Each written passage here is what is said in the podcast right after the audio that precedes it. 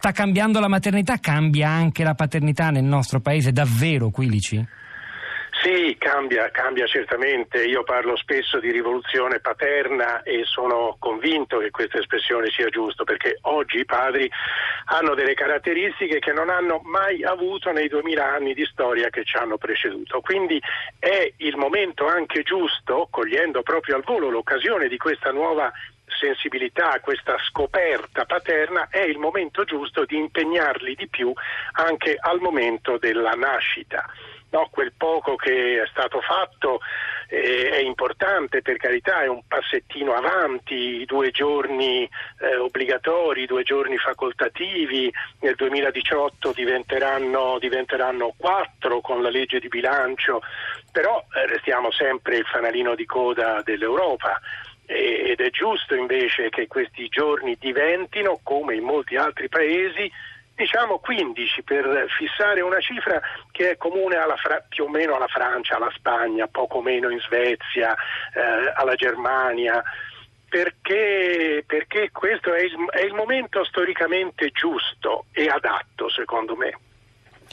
Senta, eh, mi sembra molto interessante anche questo favore con cui lei vede questa cosa, vedremo come evolverà una situazione che credo sia anche eh, tutto sommato sostenuta dal presidente dell'Inps Tito Boeri e l'Inps avrebbe un ruolo importante nelle, nel, certo. rendere sostenibile e possibile questo congedo certo. di paternità obbligatorio. Eh, tornando a, a, uno sguardo più ampio, innanzitutto mi interessa sapere se ha, ha potuto ragionare su quel che ha, ci ha appena raccontato Riccardo Zezza, l'idea che eh, anche per un padre possa essere un'esperienza utile, eh, non solo ovviamente naturale, necessaria, ma addirittura certo. utile da spendere sul piano lavorativo, quello dello stare più vicino ai figli. Ma noi come Istituto di Studi sulla Paternità non abbiamo mai avuto dubbi su questo, cioè il fatto che l'esperienza di una vicinanza, di un coinvolgimento, di una partecipazione del padre alla nascita eh, e io la vorrei nei primi giorni, non nei primi cinque mesi, quindi ho ascoltato l'ipotesi no, del vicepresidente del Senato che parla del primo mese, mi trovo d'accordo, io anticiperei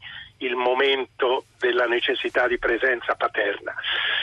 Eh, ma dicevo, siamo sempre stati di questo avviso, questo arricchimento del padre è un arricchimento umano che non può non riflettersi sul mondo del lavoro.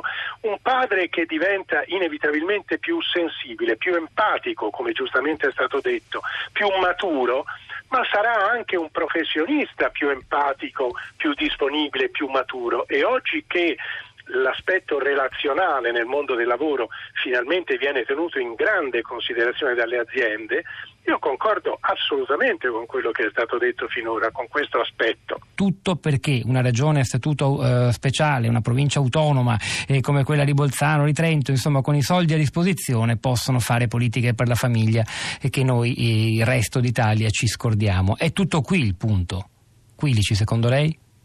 Ma questo è certamente è certamente un aspetto importante, è un aspetto politico, è un aspetto economico, poi c'è un aspetto culturale che è collegato naturalmente e che anche questo dipende, dipende molto dalle, dalle regioni, dal, dall'impegno, dal, eh, dalle motivazioni.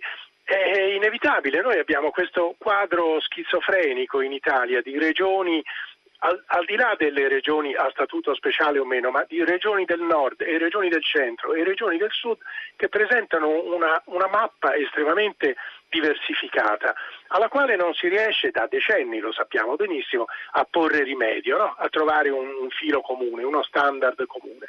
E questo purtroppo è una situazione eh, deprecabile ma difficile da risolvere. Quindi è, un uomo che scrive... Parte, eh eh no, c'è una, c'è una, parte di vero, ma da quando c'è stata la trasformazione paterna si è visto che esiste anche questo aspetto, cioè molte donne hanno guardato alla trasformazione paterna con, eh, con gioia, con soddisfazione, no? eh, vedendo gli aspetti positivi, ma c'è stato anche un gran numero di, di, di mamme, di donne che hanno visto questo mutamento come un, un, rischio, un attacco al loro potere. Io ricordo ancora tanti anni fa, più o meno quando nacque il nostro istituto, ehm, qualcuna mi diceva scherzando ma non troppo. Beh, adesso cosa fate? Volete toglierci anche questo potere materno che è l'unico potere reale che abbiamo? Cioè molte donne sono restie a far entrare l'uomo, il padre, nel mondo eh, diadico, simbiotico madre-figlio. È, è un aspetto, è una parte della realtà, ma è vero, esiste.